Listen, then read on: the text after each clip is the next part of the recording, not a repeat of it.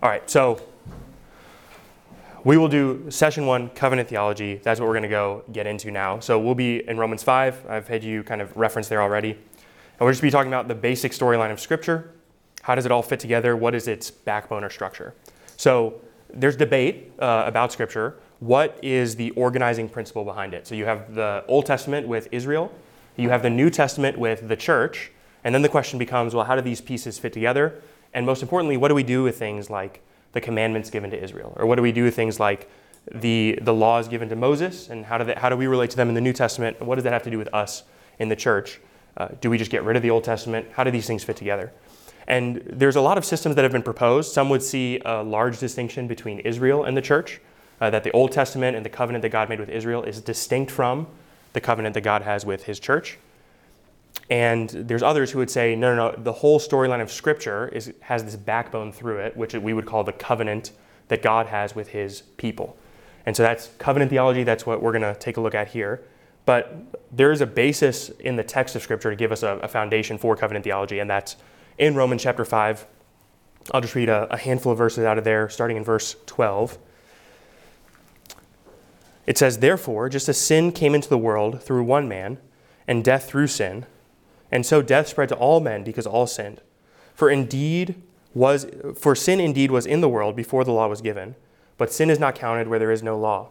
Yet death reigned from Adam to Moses, even over those whose sinning was not like the transgression of Adam, who was a type of the one who was to come. But the free gift is not like the trespass. For many died through the one man's trespass, much more have the grace of God and the free gift by the grace of that one man, Jesus Christ, abounded for the many. And the free gift is not like the result of the one man's sin. For the judgment following one's trespass brought condemnation, but the free gift following many trespasses brought justification. For if because of one man's trespass death reigned through that one man, much more will those who receive the abundance of grace and the free gift of righteousness reign in life through the one man, Jesus Christ. And then finally, verse 18 Therefore, as one trespass led to condemnation for all men, so one act of righteousness leads to justification and life for all men. This is Paul in Romans giving us his treatise about how does salvation work? How does it all fit together? And the backbone of his argument, uh, after sufficiently proving that condemnation and corruption exist within the world, the very next thing he's going to turn to is this explanation for how, if humans are so corrupt, sinful, wicked, um, how is there any hope for humanity? And Paul bases his organizing structure of Scripture around an interpretation between what we would call the two covenants uh, the covenant of works and the covenant of grace. And this is typified here by what we would call the covenant mediators, which means the person who represents everyone else in that covenant. And he says there's the first Adam, or the first man, and the second Adam, or Christ. So, what happens with Adam, uh, as we well know the story of Genesis 1 through 3, uh, is the story of the fall. God creates Adam, puts him in a garden, gives him a commission, a command, and Adam, under that covenant that God has made with him, he falls, he sins, he falls short of what he was commissioned to do. And this would be where the fall happens, where sin enters into the world. And it is through Adam's law breaking, through his actions, that sin kind of enters in the world and corruption enters into humanity. Well, then the question becomes well, what does that have to do with us? We're not Adam. How does Adam's sin affect the rest of us? Well, as Paul here argues in Romans 5, through the one man, as the covenant representative of all mankind, sin enters into the world, and through sin, death. So it is through Adam's sin that you and I experience the effect of his sin uh, for all who are under Adam. Now, that's not bad news because God has actually found a way to amend the covenant which he has made with humanity. So the covenant given to Adam in Genesis is often referred to as the covenant of works, meaning God gives Adam works to complete. He has to be righteous, be obedient. And that's fair to give to Adam because Adam has no corruption within him. He has no propensity towards sin. So it would be a fair thing for God to give Adam this work to complete. It's called the covenant of works. Adam breaks the covenant, he falls short of it. And now the question is well, what happens to covenant breakers? As Romans has already argued for the first three chapters, death is the result of breaking the covenant. The result of breaking God's law is, is death, condemnation for all. But there's a second covenant, which is put out to God's people. We see this mediated through Abraham. Uh, we see it mediated through Moses. We see it mediated through David and through Noah. Uh, it's called the covenant of grace. And the idea behind the covenant of grace is it's God's amendment to the covenant of works, which basically mitigates the final condemnation of the covenant of works. So the, the serpent says to Adam and Eve in the garden, Surely you will not die, uh, because God said they will die if they eat of the tree. And we know that they actually do die. They are cut off from the land, cut off from God. They, they spiritually die at that point, and death enters into the world through them. But God amends his covenant of works with Adam by first going down and proclaiming that through the woman's seed there will be a champion over the serpent's seed. He then goes to Abraham and he says, Through you, all the nations of the earth will be blessed. He then goes through all of Abraham's lineage, preserving them into the Exodus and into deliverance by Moses, ultimately culminating with, with King David, who is the, the king, uh, the mediator of God's people, who God says, Through you, David, and through, through one of your lineage, my glory will never depart from the throne of Israel. And this is God working out his salvation towards his people, always God moving to redeem his people at that point. That's called the covenant of grace. But the covenant of grace doesn't annul the covenant of works. I, I mentioned it's God's amendment to it. And then the question becomes well, how does God amend the covenant of works without violating justice? And there then comes the question uh, of, of Christ and his work. And this is what we would call the covenant of redemption, which the Godhead from eternity past decided in and amongst themselves to save his people. You can see allusions to this, for example, in Ephesians chapter 1, uh, where it says, Before the foundations of the world, God's plan was hatched to save his people. The basic idea of the covenant of redemption is this that the Father, the Son, and the Spirit enter into a contract covenantal commitment with one another to save God's people from their own wickedness. Now, how does this work itself out? Well, the Father is faithful to the people, the Father sends the Son to the people. Jesus does what Adam couldn't do. Jesus actually fulfills the covenant of works by being perfectly obedient unto the law, both actively and passively. And then Christ dies instead of Adam and all humans and in doing so, he, he imputes his righteousness to people and he uh, takes upon himself the, the wickedness of humanity. This is called the covenant of redemption. The Godhead has worked it out, and then, well, how does the Holy Spirit play into this? The Holy Spirit regenerates all those who the Father has sent the Son to save, and the Son dies for all those who the Father has sent him to save, and the Holy Spirit regenerates them and creates life within them. So the Godhead works together to save humanity and essentially to work through the covenant of grace to redeem all of humanity from their own wickedness. And this takes us, let's say, back to Romans chapter 5, because what Paul's arguing here is not just that death enters the world through Adam, he also argues that righteousness and life enters the world through Christ. And I think understanding how Adam's sin affects us it's, for, it's first helpful to understand how Christ's righteousness impacts us. So if you think about how we would understand Christ's righteousness coming to us, his righteousness comes to us by him freely gifting it to us, covering us by his own righteousness, by his own blood. And it's all his work, all his grace which covers us, all his righteousness. And it is in him that we are covered and we stand redeemed, by no works of our own, by no righteousness of our own. It is all Christ covering us. That's fair, and we like that because it's positive, it offers hope.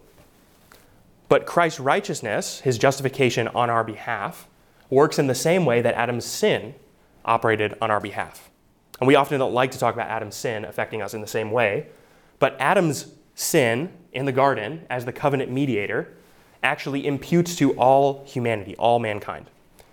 So you and I didn't have to sin initially when we were born or at some point in our lives, we're actually counted as guilty before God even before we've sinned because Adam is our mediator.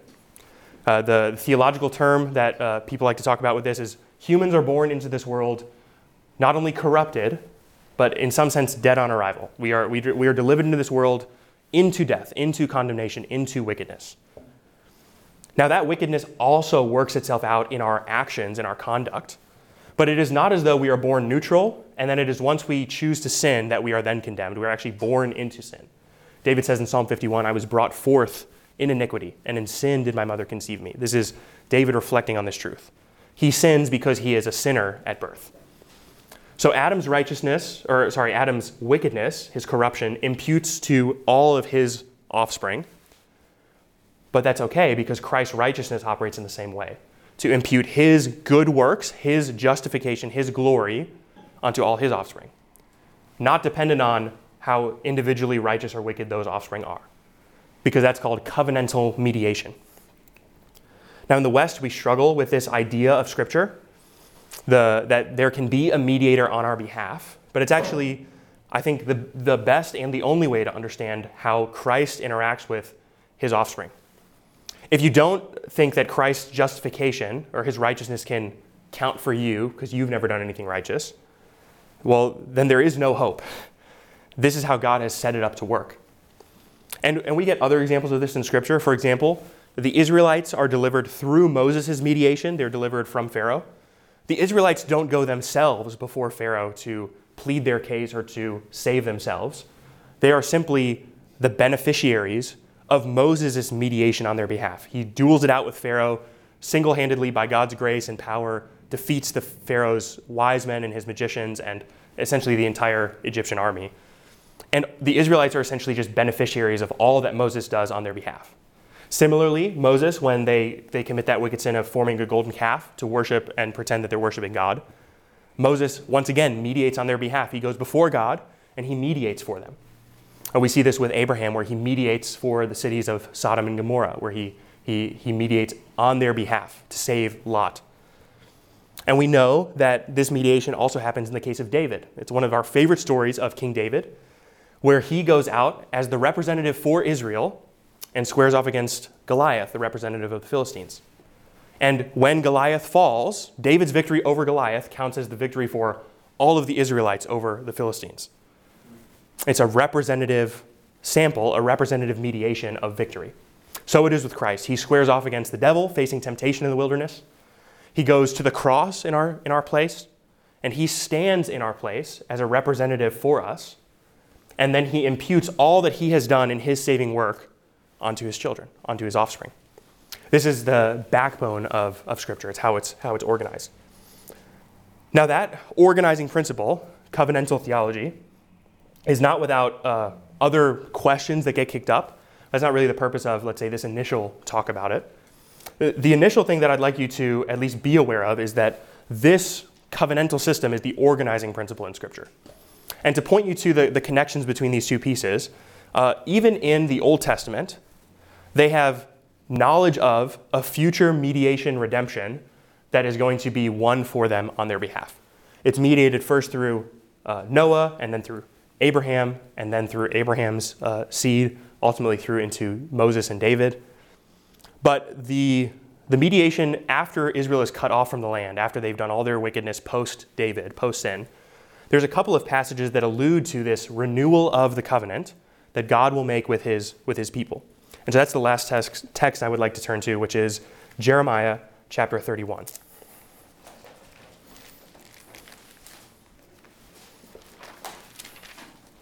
So, Jeremiah 31 is really part of a section from Jeremiah 30 through 33 that tells us much about God's covenant renewal with his people.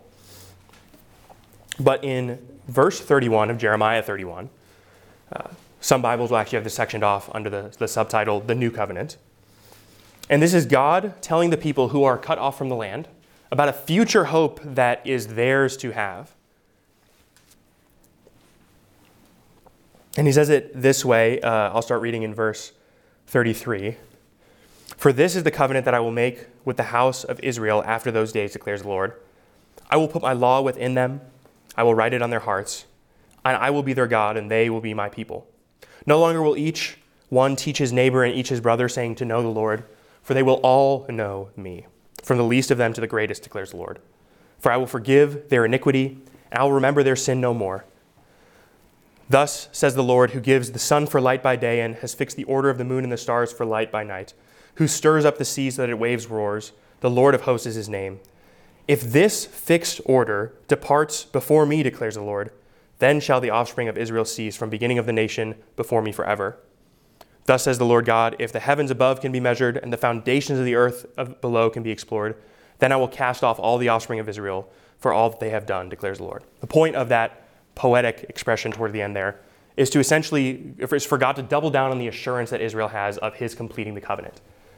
He says uh, in verse 35, For uh, who gives the sun for light by day and has fixed the order of the moon and the stars? And then right after that, verse 36, if this fixed order departs, then so does my covenant with Israel. Basically, he's saying if, if the universe implodes upon itself, how it functions, then you'll know that I've abandoned Israel. So sure is God's covenant with his people. If the heavens could be measured, if the earth below could be measured, he's basically saying everything that is in this universe, the created world, that is so beyond your scope and gaze, if you could somehow measure those things, which we know even with the best technology today, we're, all, we're only learning how little we actually do know about creation. If you, could, if you could really measure all those things, hold them together, then I'll cast Israel aside. The point is, he's, he's put his deposit on the people, and he is the one who is enacting their salvation, to send Christ, to send their redemption.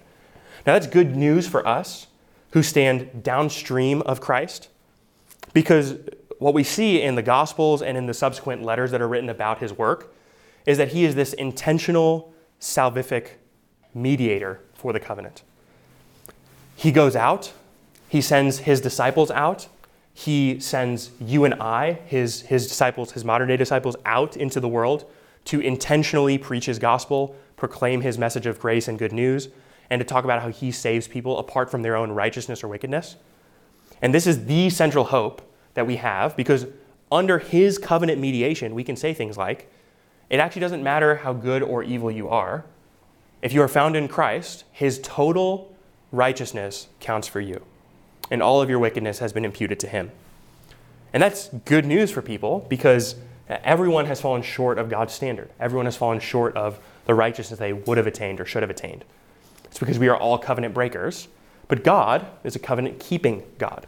This is his testimony to Israel, his faithfulness throughout all the Old Testament, even into the New Testament, where the constant uh, expression that you see between Jesus and his disciples and uh, Jesus to, for example, Paul when he is Saul, is that he is a God who pursues and is determined to save whoever he pleases. That's good news for us because when, when you're downcast and low about how you're doing in light of your righteousness, your own, your own sanctification, if you're having a bad day, the good news is your covenant mediator is, is still the same covenant mediator. Uh, in, in 1 John chapter 1, verse 9, uh, John encourages us to confess our sins before God. And then he says in chapter 2, verse 1, My little children, I write these things to you so that you may not sin.